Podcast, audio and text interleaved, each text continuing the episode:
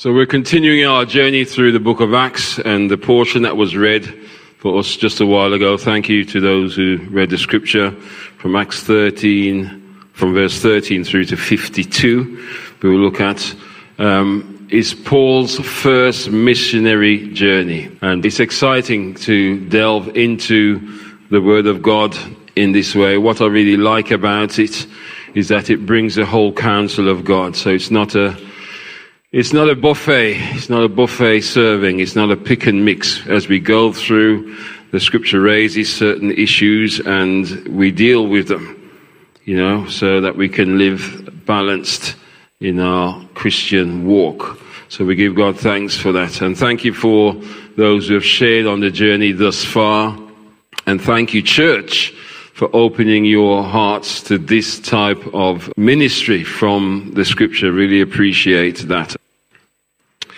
So last week, we learned how to position ourselves to hear from the Holy Spirit.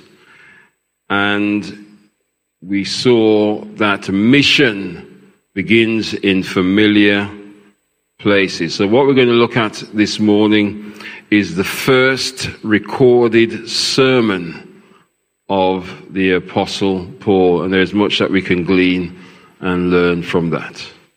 Let us bow our heads together for prayer. God our Father, we thank you for your presence amongst us, for the worship, for the reading of the scripture, and for the prayer that's already been offered. Lord, you spread the table of your word before us, and we pray that you will speak in simple but profound ways to our hearts that will bring transformation on the inside. But Lord, that will work itself out in a manifestation of how we live and speak and act and what we do. We thank you, Lord, as we commit ourselves to you, all those present and those in the virtual space. You will speak to every single one of us. In Jesus' name, amen. Amen. Acts 13 from verse 13 through to the end. So we're looking at the first recorded sermon of the apostle Paul. This is a man that changed the course of world history by preaching the truth of the gospel. And in this first recorded sermon, we have a good example here of what he preached. And, you know, this is, of course, one of his many messages. It's not the first message that he preached because he had been converted to Christ for a number of years now. But this is the first one that we have recorded in the scripture. It's a very powerful message. The scripture says it was preached in a synagogue on a Sabbath morning, and this message shook the whole city. So much more that we see in verse 44 of this chapter, that the next Sabbath, almost the whole city gathered to hear the word of God. That's some powerful preaching, isn't it? Amen. I'm going to read again the whole portion of the scripture. I know it's been read, but I'm going to read through it again and just comment as we go.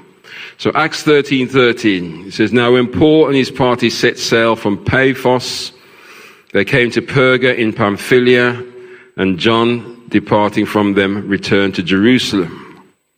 But when they departed from Perga, they came to Antioch in Pisidia and went into the synagogue on the Sabbath day and sat down.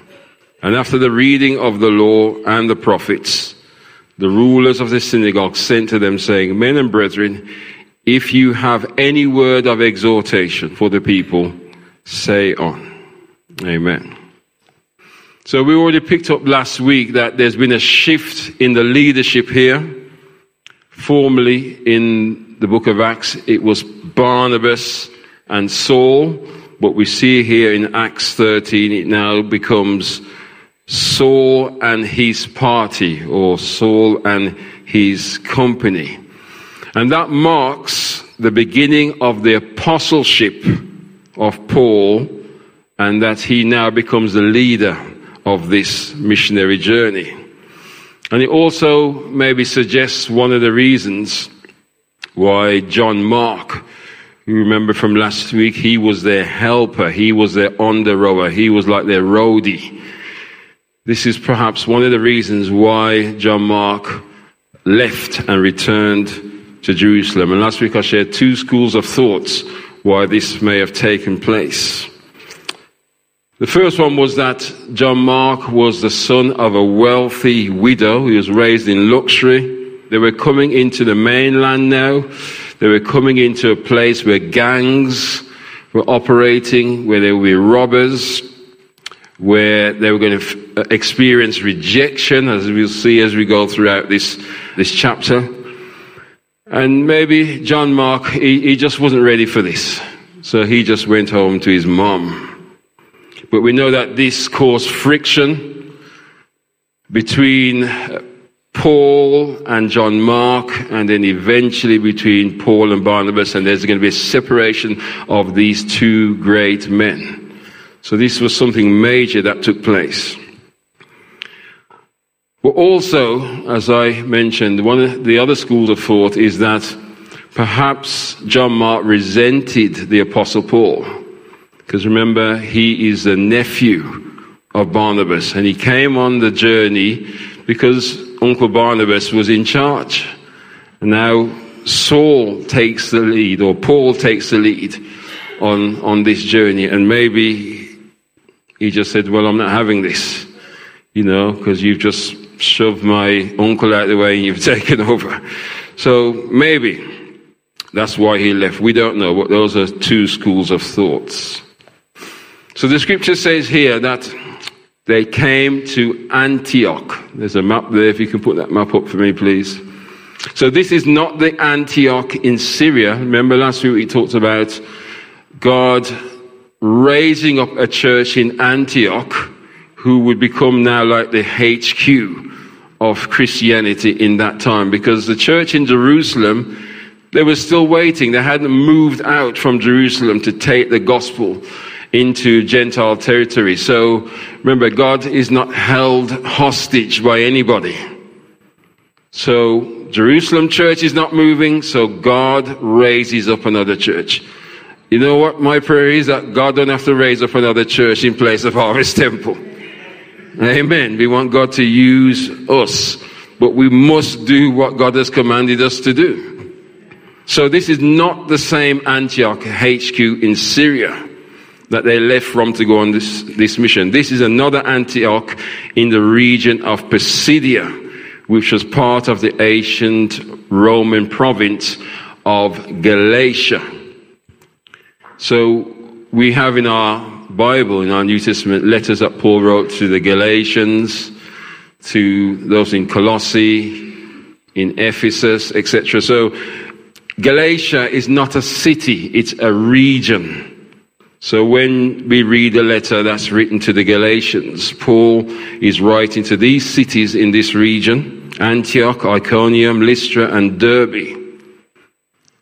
He's writing to that region. The others are letters to cities like Ephesus, Corinth, etc. So they came to, into the synagogue according to the custom of Paul. And Paul had adopted this custom. And we're going to see this recurring as we journey through the book of Acts. As Paul comes into a region or into a city, the first place he heads for is the synagogue. And that's because God said that the gospel was to go to the Jew first, then to the Greek. Romans 1:16 For I am not ashamed of the gospel because it is the power of God that brings salvation to everyone who believes. First to the Jew, then to the Gentile. So what we see Paul, the way he's operating here, is not a matter of preference because he prefers the Jews, but it's a matter of precedence. Jews were God's people who were chosen to reveal Christ to the world. They had the promises, they had the oracles, they had the Psalms, they had the prophets. We know that they rejected the Messiah, but yet they were God's people who were chosen. So Paul went to the Jew first, whenever he went to a city, and then to the Greeks or to the Gentiles. And I thought, you know, um, maybe for those either in here or watching who may be thinking of setting up a mission, a Sunday school, a church in a town or city, out of respect, you should go to the churches in that city. You don't just turn up. You must have manners. you don't just turn up and say you're going to start a church in the city. Speak to the elders. Speak to the church leaders and get their blessing. I remember also that these men, Paul and Barnabas, they were sent. They didn't just went. Is that good English? You understand? They didn't just go. They were sent and they go to the synagogue first. Amen. So according to the custom of the synagogues, as strangers, they were invited to speak. Uh, one commentator says that perhaps maybe by something which they were wearing, that the leader of the synagogue could identify that these were theological scholars. Remember, Paul has a double doctorate degree in theology, so I don't know if he wore something that would identify him as that, but somehow they knew that they were strangers and they invited him to speak. And Paul's speech was a very great and a very important speech. It's a message that's going to shake this city. His message falls into three simple divisions, which we will look at very carefully so that we might understand the power of the mighty Word of God. So, reading from verse 16 down to 25, it says, Then Paul stood up and motioning with his hand said, Men of Israel, and you who fear God, listen. The God of this people, Israel, chose our fathers and exalted the people when they dwelt as strangers in the land of Egypt. And with an uplifted arm, he brought them out of it. Now, for a time of about 40 years, he put up with their ways in the wilderness. Isn't God patient? put up with their ways for 40 years. And when he had destroyed seven nations in the land of Canaan, he distributed their land to them by allotment. After that, he gave them judges for about 450 years until Samuel the prophet. And afterward, they asked for a king, so God gave them Saul, the son of Kish, a man of the tribe of Benjamin, for 40 years.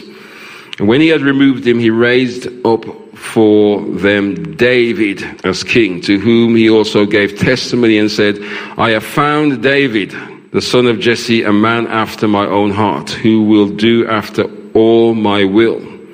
From this man's seed, according to the promise, God raised up for Israel a savior, Jesus. After John had first preached before his coming the baptism of repentance to all people of Israel. And as John was finishing his course, he said, Who do you think I am? I am not he but behold, there comes one after me, the sandals of whose feet I am not worthy to loose. Amen. So, one of the things I want to point out, hopefully you notice here, that the style of Paul's sermon, and remember this is the first recorded sermon, is very similar to the style of Stephen's sermon. If you remember back in Acts chapter 7, that very powerful message that Stephen brought when he was on trial before the Sanhedrin Council. And Paul was a member of the Sanhedrin Council. He was present. He heard Stephen's message and he was a participant and condoned the stoning to death of Stephen. And I believe that message haunted Paul. In fact, that message would have planted a seed of truth in Saul, as he was called back then. And I believe that seed led to the conversion of the apostle Paul. So Paul remembering and witnessing that message of, given by Stephen, that powerful message in Acts chapter 7, he's using almost like the same formula where he's going to recount to the Jews their history and then bring a link to show where Jesus is then now the fulfillment of all that was prophesied. So he's following the same sort of tactics as Stephen. And you will notice that this sermon is divided into three parts. And each section begins with the phrase men and brethren or men and brothers. So this, this might be helpful to, to me, to those who preach, to those who teach, to those who have to deliver presentations.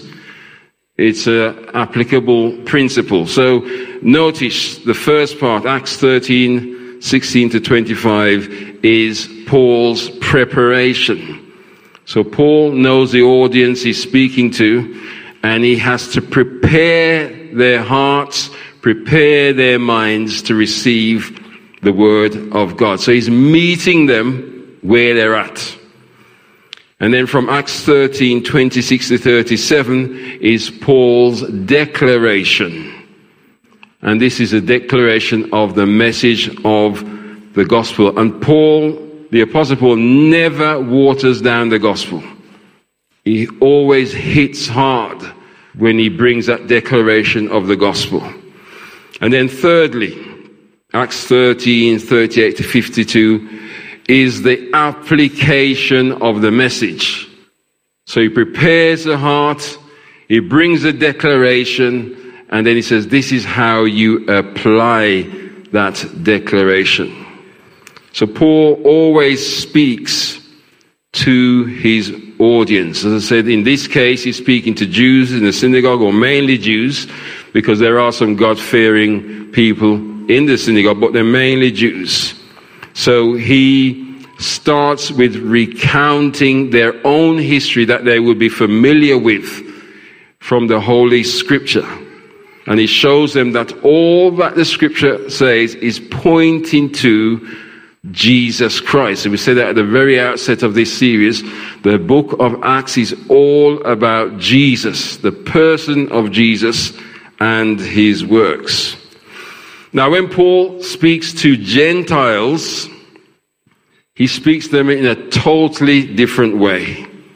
He doesn't go through the history of the Jews because they don't know the history of the Jews. They won't be able to relate to it. And we'll see that in Acts chapter 14.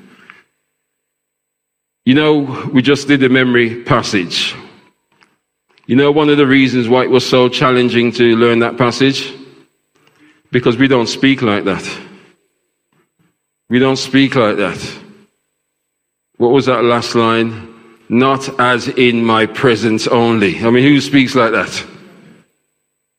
So when we're communicating the gospel, it's important that we communicate it based on who we're speaking to so that they get it. Amen. So we're going to learn from the master evangelist here, Paul, how to speak to people in their own language. You know, that's one of the reasons, and don't stone me for this. That's one of the reasons why I don't read the King James or the Authorized Version in church. Because people don't speak like that. These and thous and wherefore. People who are not churched, it's going to just make their brain be spinning around. What on earth are you talking about? It's a distraction. I love the King James Version. I was brought up on it. What we have to speak the language that they speak out there on the street, that, that's easy for them to understand. Amen. There's a, there's a story I heard some years ago about um, a organization that was sending like a barrel to an area where they'd experienced some sort of disaster. And they were sending clothes and relief and funds and so on. And when they opened the barrel, they found a little tin and it had a picture of a white baby on the tin. Now, when you have tins of vegetables, you know, you have tin of carrots. What's on the outside of that? What's on the outside of a tin of beans? So if you give people in some foreign country are not used to what we use in this country, a tin with a picture of a white baby on it, what do you think they think is inside? So right there, you've lost them. So that's why we have to speak and communicate in ways that people understand. They didn't get that and they were, they were afraid to open that tin. So I'm not downing the authorized version. I'm just saying we don't speak like that on the street. Mans don't speak like that out there.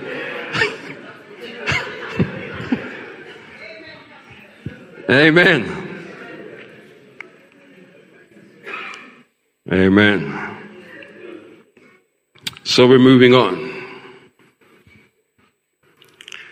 Notice that Paul, following the pattern of Stephen, begins to reintroduce and recount the history of the Jews to them.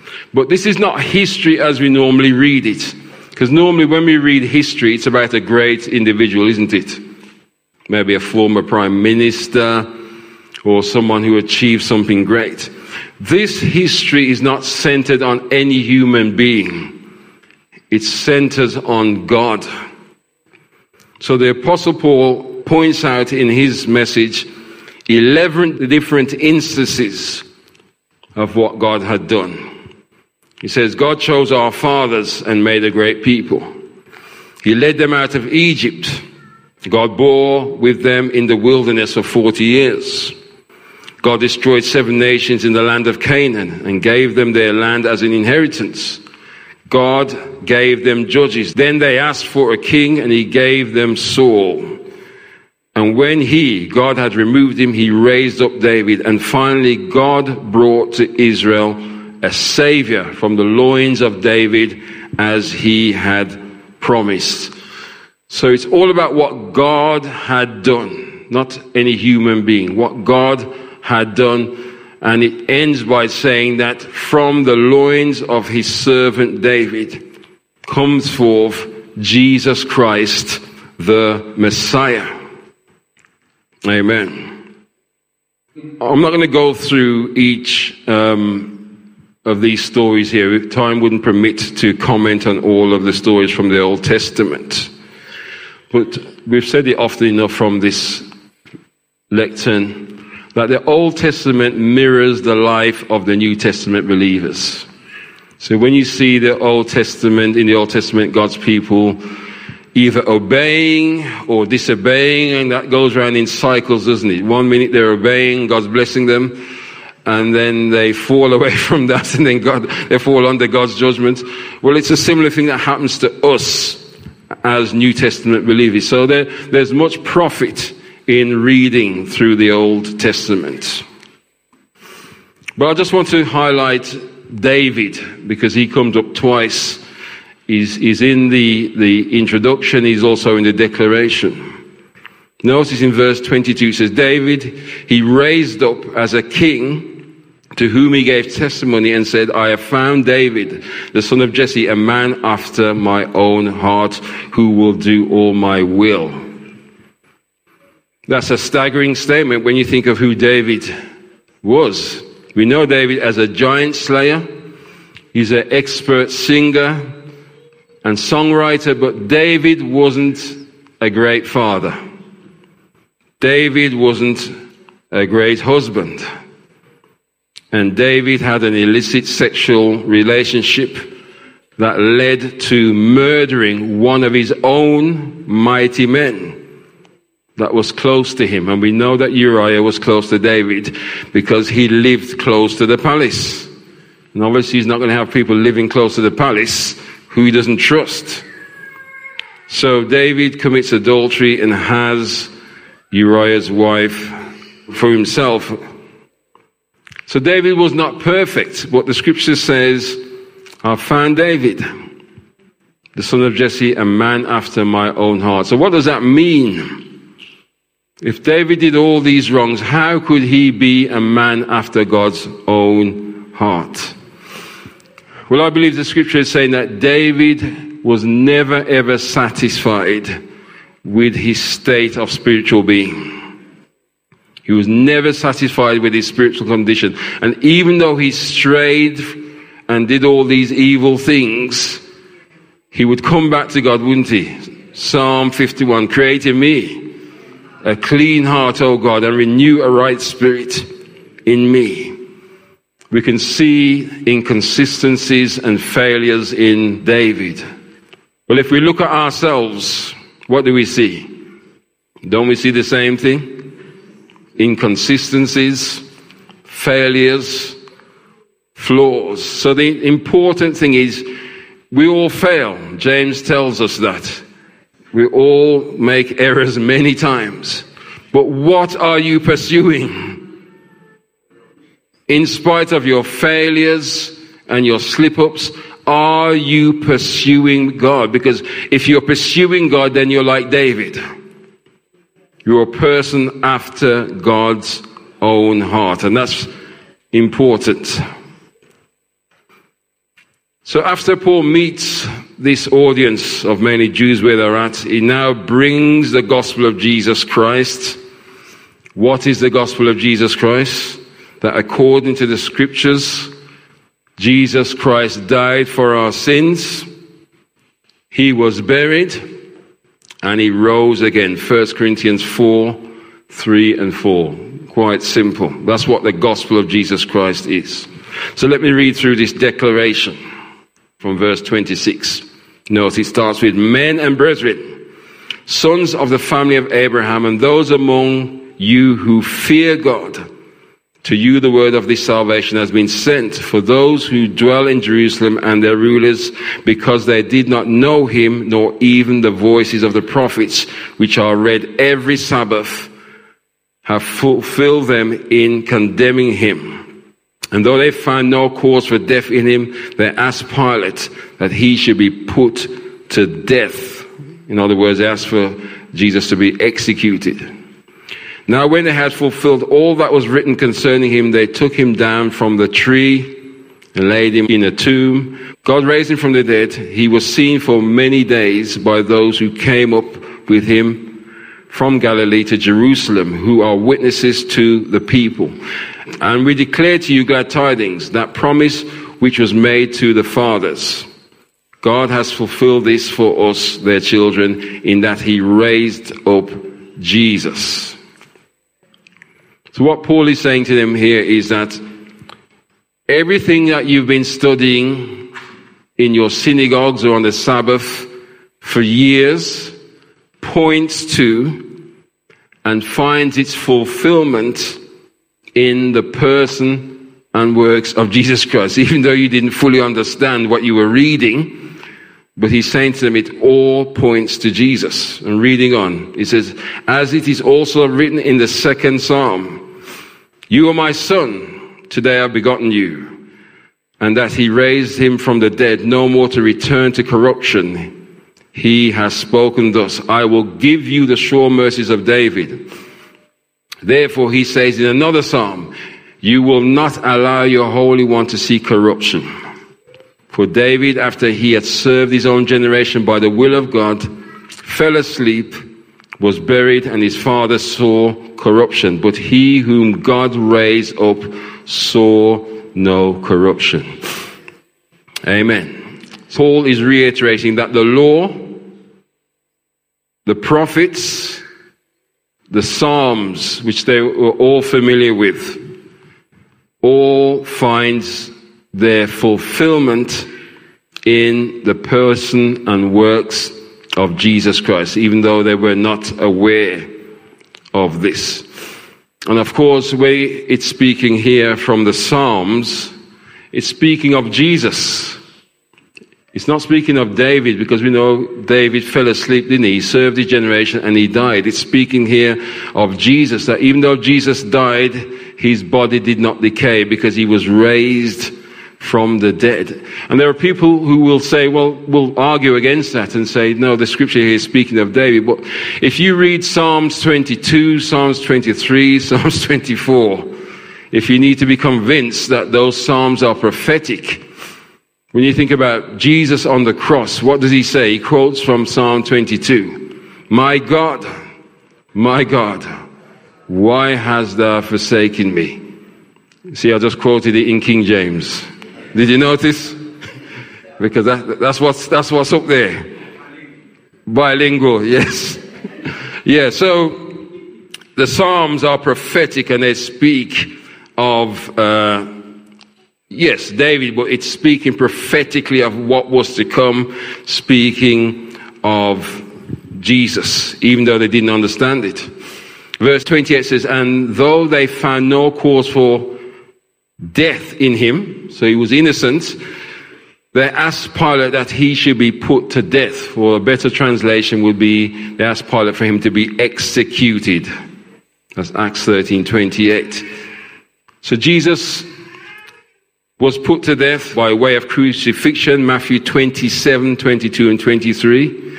But that wasn't the usual way that the Jews would undertake capital punishment. They would normally stone people. So we know that Stephen in Acts 7 he was stoned to death. And we will see next week in Acts 14 that Paul is also stoned. They thought he was dead, but he didn't die. So why didn't they stone Jesus? Why was the Jewish crowd chanting, crucify him, crucify him? They didn't understand what they were doing, but they were fulfilling the scripture that said that he would be executed. He wouldn't be stoned to death. He would be crucified. Deuteronomy 21. So Paul is saying to them, do you get this? That you were part of this journey even though you didn't understand what you were reading and learning but you are a part of it, and the fulfillment of all this is in Jesus Christ. And we see in verse 44 that a number of them do accept this declaration and the message that Paul is bringing to them. Again, he's speaking to Jews, and Paul doesn't water down the message of the gospel, but he speaks to them in their own language. In Acts 14, we see that Paul delivers the gospel to a Gentile audience in Lystra, but he uses a totally different approach. There's no mention when he speaks to the people in Lystra who are Gentiles about the prophets, the Psalms, the law, but his starting point is about creation. Acts 14, 15. So you see how he switches it up according to who he's speaking to. And I believe that in this time, we need to preach the word. We need to teach the word, but also believe that we need to use the mediums that the world is accessing. So brother Dion is putting on a play called Barabbas. Did you know that's bringing it to the people in language that they can understand? Through music, drama, through the social media. So if you're on Facebook and all these outlets, don't just tell us what color socks you're wearing and where you went on holiday. Amen. Bring the gospel. Don't dilute it. It's part of who you are.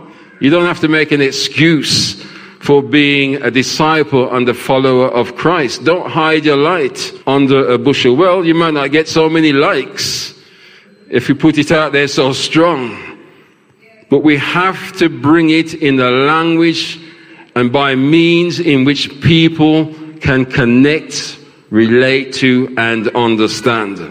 Paul understood this, and when he's speaking to the Gentiles, he uses a complete different strategy to communicate to them. So we have to consider the culture that is around us the culture around us is smart, but it's also skeptical. And we have the unchurched, many who have never probably read a Bible, never been to a church service, hardly know anything about the Word of God. And then you have the de-churched. These are people who perhaps grew up in church, but they've left the church because they see the church as a set of do's and don'ts and rules. You can do this, but you can't do that. And they're fed up with that. So they've left the church. So for each of these audiences, you have to know how to present the gospel. So here are some tips for you. The first one, I believe, which is one of the most powerful ways to present the gospel, is by way of your testimony. People may not know about Adam and Eve and Jacob and Daniel and Deborah, but you have your personal testimony. Your testimony is, this is who I was before I met Jesus. Then I met Jesus, and this is who I am now and who God is making me to be. So that's how in this time we can bring the gospel to a cynical world, to a world that is unchurched and the church, We share our personal testimony. And then Peter says that we must be ready to give an answer for what we believe. 1 Peter 3 15. So if you share your testimony and somebody wants to know more, well, perhaps this is what you could say. God created men and women to have a relationship with Him. He gave the first man and woman the choice between Him and sin. God didn't create us as robots. He gives us a free will and He never invades that space. He allows us to make our own choices. So the first man and woman, they chose their own way and sinned. As a result, this brought death for the human race. God made a way to restore relationships so that we too can choose Him. He raised up Moses and gave him the law, set of rules, to show human beings that there is no way they could ever keep these rules. But somebody was coming who could keep all the rules perfectly. That person is Jesus Christ. He was God, or he is God, but he became human. He lived on earth and perfectly kept all the rules for us. He died on the cross. He took our punishment and paid the full price for our salvation so that by accepting Him and His gift of salvation, we can have life and be restored in our relationship to God. I don't know how long that took me. Two to three minutes, or the most four minutes. That's probably the most that a skeptical, unchurched person can receive. No point digging deep into, they're not going to get it. So we have to approach them where they are at without complicating the message. Amen? Now let's look at the application. Paul brings the application from verse 38. Therefore, let it be known to you, brethren, that through this man is preached to you the forgiveness of sins. And by him, everyone who believes is justified. That's an important word there. Justified from all things from which you could not be justified by the law of Moses. Beware therefore, lest what has been spoken in the prophets come upon you. Behold, you despise us, marvel and perish, for I work a work in your days, a work which you will by no means believe. That means they're going to hear the word, but they're not going to believe it. Though one were to declare it to you. So when the Jews went out of the synagogue, the Gentiles begged that these words might be preached to them the next Sabbath. Notice this is Gentiles asking for this. Now, when the congregation had broken up, many of the Jews and devout proselytes followed Paul and Barnabas who, speaking to them, persuaded them to continue in the grace of God. On the next Sabbath, almost the whole city came together to hear the word of God. But when the Jews saw the multitudes, they were filled with envy and contradicting and blaspheming, they opposed the things spoken by Paul. Then Paul and Barnabas grew bold and said, It was necessary that the word of God should be spoken to you first but since you reject it and judge yourselves unworthy of everlasting life, behold, we turn to the Gentiles. For so the Lord had commanded us, I have set you as a light to the Gentiles, that you should be for the salvation to the ends of the earth. Now when the Gentiles heard this, they were glad and glorified the word of the Lord, and as many as had been appointed to eternal life believed. Amen. Notice from this passage that the law, it can point out sin, but it can't remove it. So all the sacrifices that they were doing in the Old Testament, you know, the bullocks, the, the turtle doves, it was just covering over sin, but he couldn't, he couldn't remove it. But in Jesus Christ, he says, through this man, everyone who believes is justified. That's an important word. It's one of those technical words that we see in the Bible justification. Whoever believes is justified. And we used just as if you had never sinned. Yeah, but it means more than that. It's to be free from all guilt. To be justified means that Jesus, in dying on the cross, has removed all our sin, past, present, and future. All our sin has been removed. But it's not just that God has removed our sin, God has done it in a way which obeys his own laws. Now, someone who serves in the military, when they come to the end of their tenure, they are discharged from the military. That means that they're through with the military and the military through with them. They have no obligation if there's a call to war to honor that. But you can be discharged from the military with an honorable discharge. That means there's no blot, no stain on your record. It doesn't mean that you didn't do anything wrong, you know, it just means you never got caught. So there's no blot on your record. So you can leave and show your record to an employer, to anybody you're proud of it. But you can also be discharged from the military with a dishonorable discharge. So the military doesn't require your services anymore, but on your discharge papers, there are blots and there are stains, and perhaps you wouldn't really want to show that to everybody. When God discharges our sin, amen, from our lives, He does it in an honorable way by obeying His own laws. God doesn't sweep our sin under the carpet. God doesn't do any favors to anybody to say, well, you know, we're friends, so I'll just let you off with that one, you know. Don't tell anybody though. God does it in an honorable way so that when we are free, guess what? No matter what you've done in the past, the only one that's going to accuse you is the devil. But you can truly say, I am free. justified. All guilt has been removed. There's no stain, no blot on my discharge papers. My sin was discharged in an honorable way through Jesus Christ on the cross. Can I get an amen in this house? God will not compromise his honor because he is a righteous and just God. So he removes our sins in line with his own principles and his own law and who he is in an honorable way.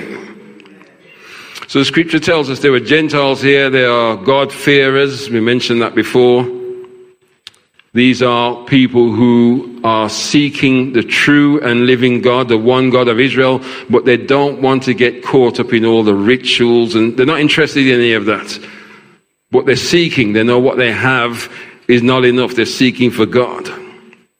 So the, the, the number of the Gentiles here begins to multiply and the Jews start to cause trouble.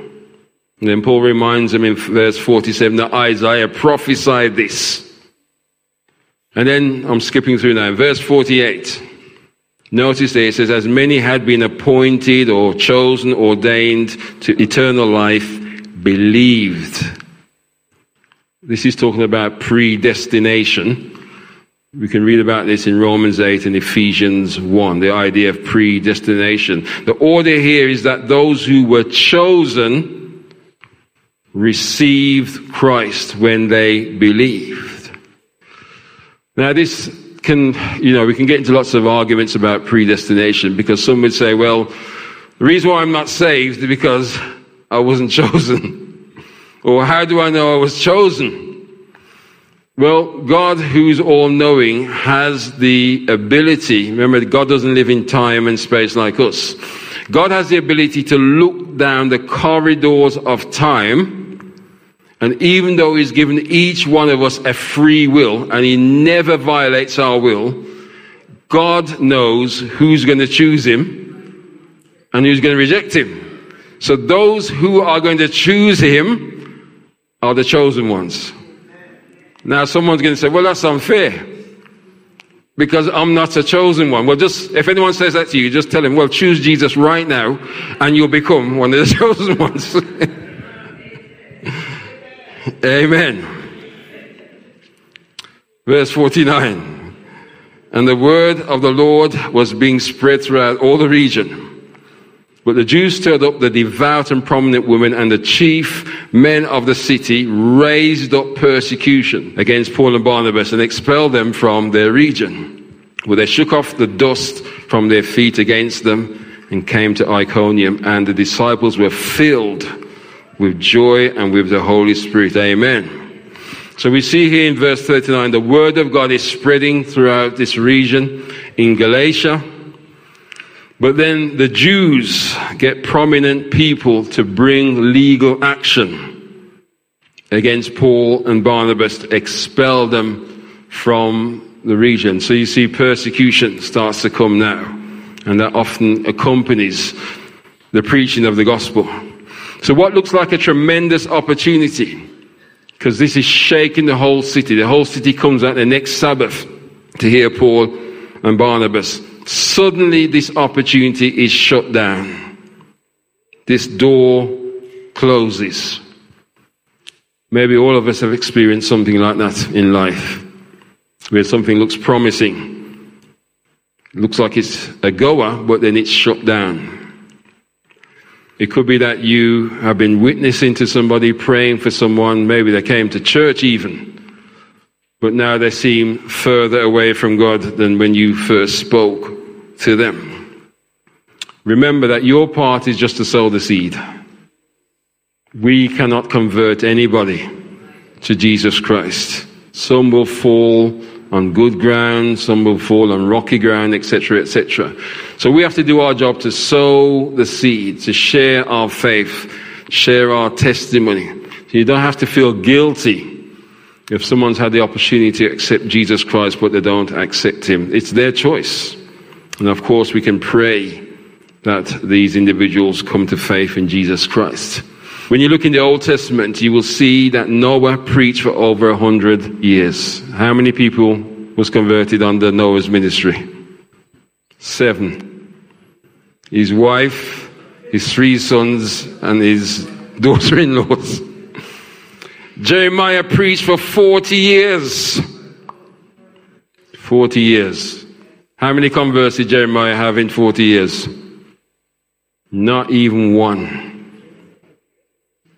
But was he faithful? Will he get a reward in heaven? So, our job is to sow the seed, to share our testimony, to be faithful in what God has called us to do. Because God rewards us on the basis of our faithfulness and not success.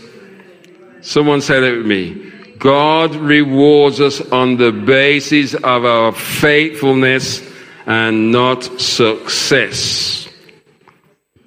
So, what did Paul and Barnabas do? Legal action is taken against them to expel them from the city. Seems like this is a wonderful opportunity opening up, but it's shut down all of a sudden.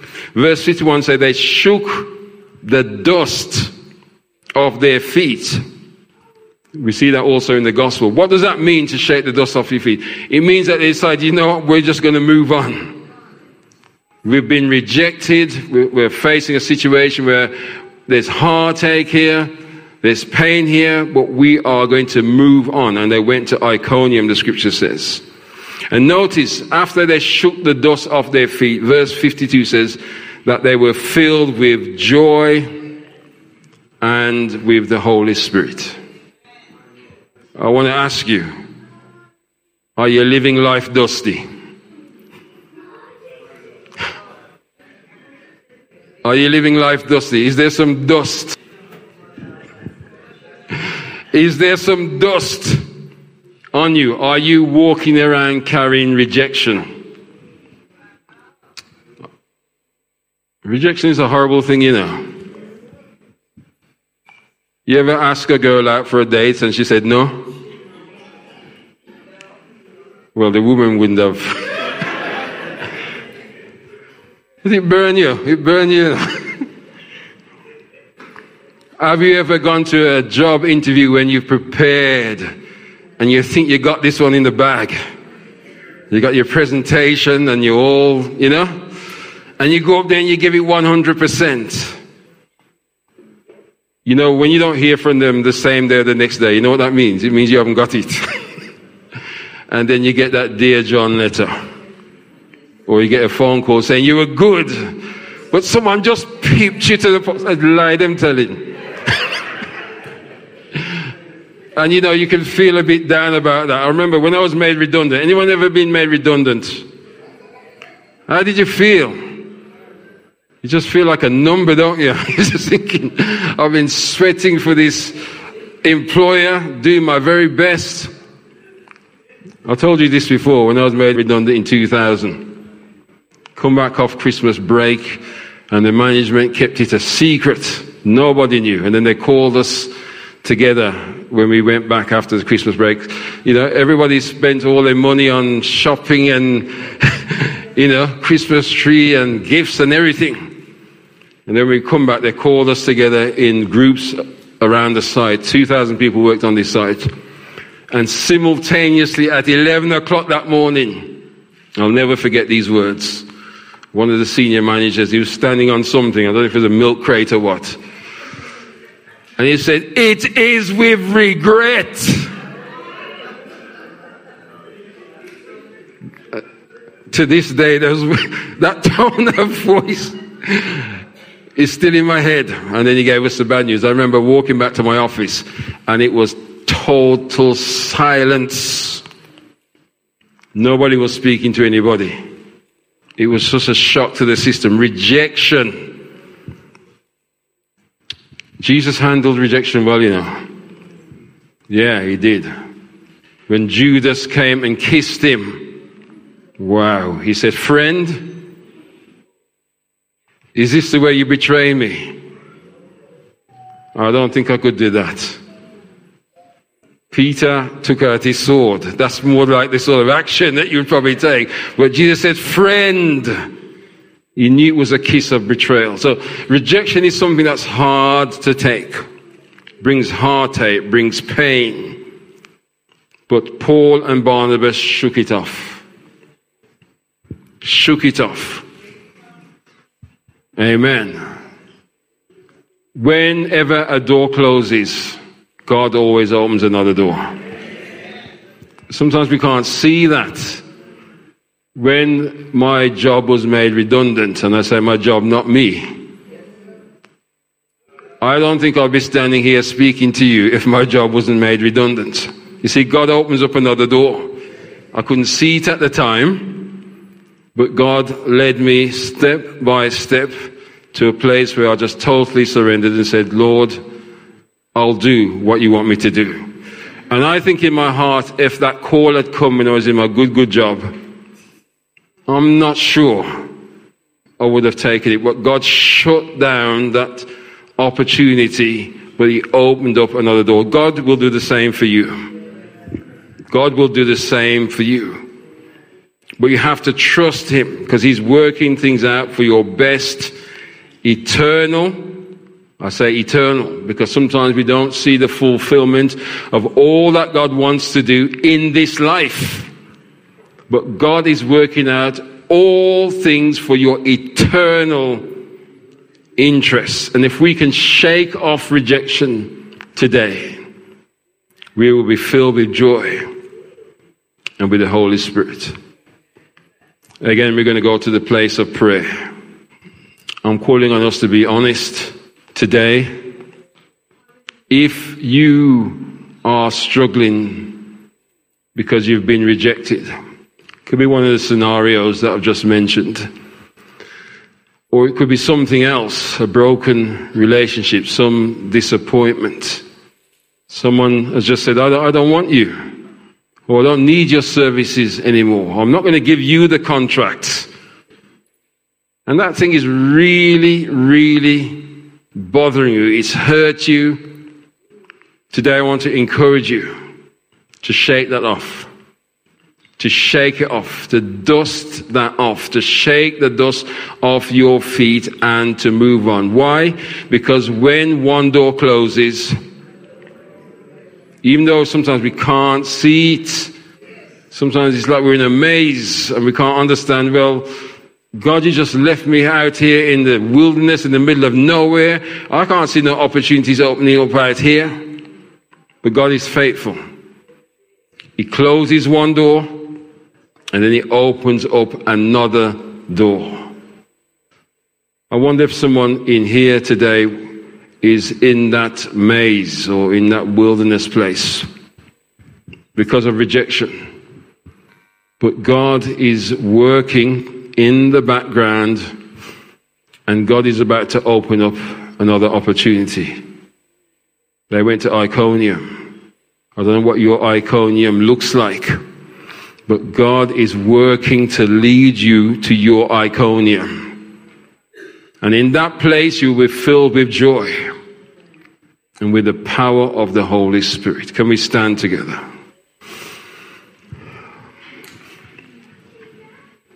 If you're here today, again, if we need to protect the identity of those who may come forward, we will do that, media team. We're going to go to the place of prayer. I'm asking us all to be honest. If you're in that place of rejection and you want to move on today, this is your opportunity.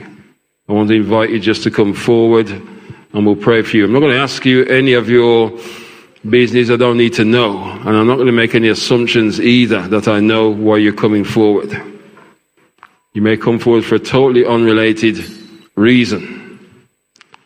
But we want to, as a church, pray with you today. God wants to open up a new door of opportunity, but you've got to shake off that dust. You've got to shake off that rejection before you're able to move on. Is there anyone here that wants to come forward for prayer? We'll just wait for a moment. This is not to expose anybody or to bring any embarrassment. But as we walk through the book of Acts, let's just apply these words to our situations here and now. They shook off that dust and they moved on. And that's what we're going to do in this house today. Thank you for your honesty and for coming forward. All of us have suffered rejection. All of us, every single one of us. But the Spirit of God is here to free us from that this morning so that we can move on. Amen. Let's go to God in prayer as we bow our heads together. God, our Father, we thank you for your word. We thank you for the principles and practices, Lord, in the Holy Scripture. And more so, we thank you for the application of these things, oh God. They were written in the past for our learning today. So, Lord, we take your word and we apply it directly to our lives and circumstances. I thank you for those who are standing at this altar today. Lord, I don't know why each individual is here, but you know. You know their train of thought, oh God. You can read their thoughts afar off. Lord, perhaps they're standing here because they feel rejected by someone close to them. It could be a job situation. Lord, I pray in the name of Jesus that you will help these individuals like Paul and Barnabas in the scripture even though legal action was brought against them. Lord, they didn't get discouraged. but they shook off the dust of their feet and they moved on to Iconium. And even so, I pray, God, for a, a, a, move of your spirit upon those who stand at this altar. Lord, that they'll be able to shake off that rejection. Maybe it was a kiss of betrayal, like Judas. Lord, I pray in the name of Jesus, will you soothe their hearts, heal these sorrows and wounds, O oh God. In Jesus' name. Lord, let them dust themselves off at this altar, spiritually speaking. Dust themselves off, Lord, from those memories and for those from those words that were meant to pierce their souls. In the name of Jesus. And so, Lord, I pray, Holy Spirit, that you will come and fill them with joy and with the power of the Holy Spirit as they move on from this place, oh God. Whatever they have suffered will not determine their future, even though this door has closed, maybe slammed in their face. You are working for their eternal interest and you are opening up new doors. They might not be able to see today but I pray to help them to believe you and trust you. I call in those opportunities now, Father, in Jesus' name. Speak to those doors to open up these new doors, these new opportunities in the name of Jesus. And I pray you would grant to your servants the faith, Lord, to move from where they are and to walk through these doors of opportunity in the name of Jesus. May they take you at your word, Father. May they take you at your word. Help them to trust you wholeheartedly, oh God, and watch to see what you are going to do something marvelous, something miraculous, something extraordinary, mighty God something that only you can do, Lord God, in the name of Jesus. And so we give thanks and praise to your holy name. Let's lift our hands to God. Do you know that you are accepted in the beloved? God never rejects anybody. Amen. You are accepted in the beloved. God loves you with eternal love with everlasting love. Hallelujah. All who come to him, he welcomes. Amen. Someone say, God loves me. Say, God loves me. God accepts me. I am the beloved of my Father God. Hallelujah. Now praise the Lord in this house. Hallelujah. Hallelujah. Oh, what manner of love the Father has bestowed on us. Hallelujah. Praise God. Praise God.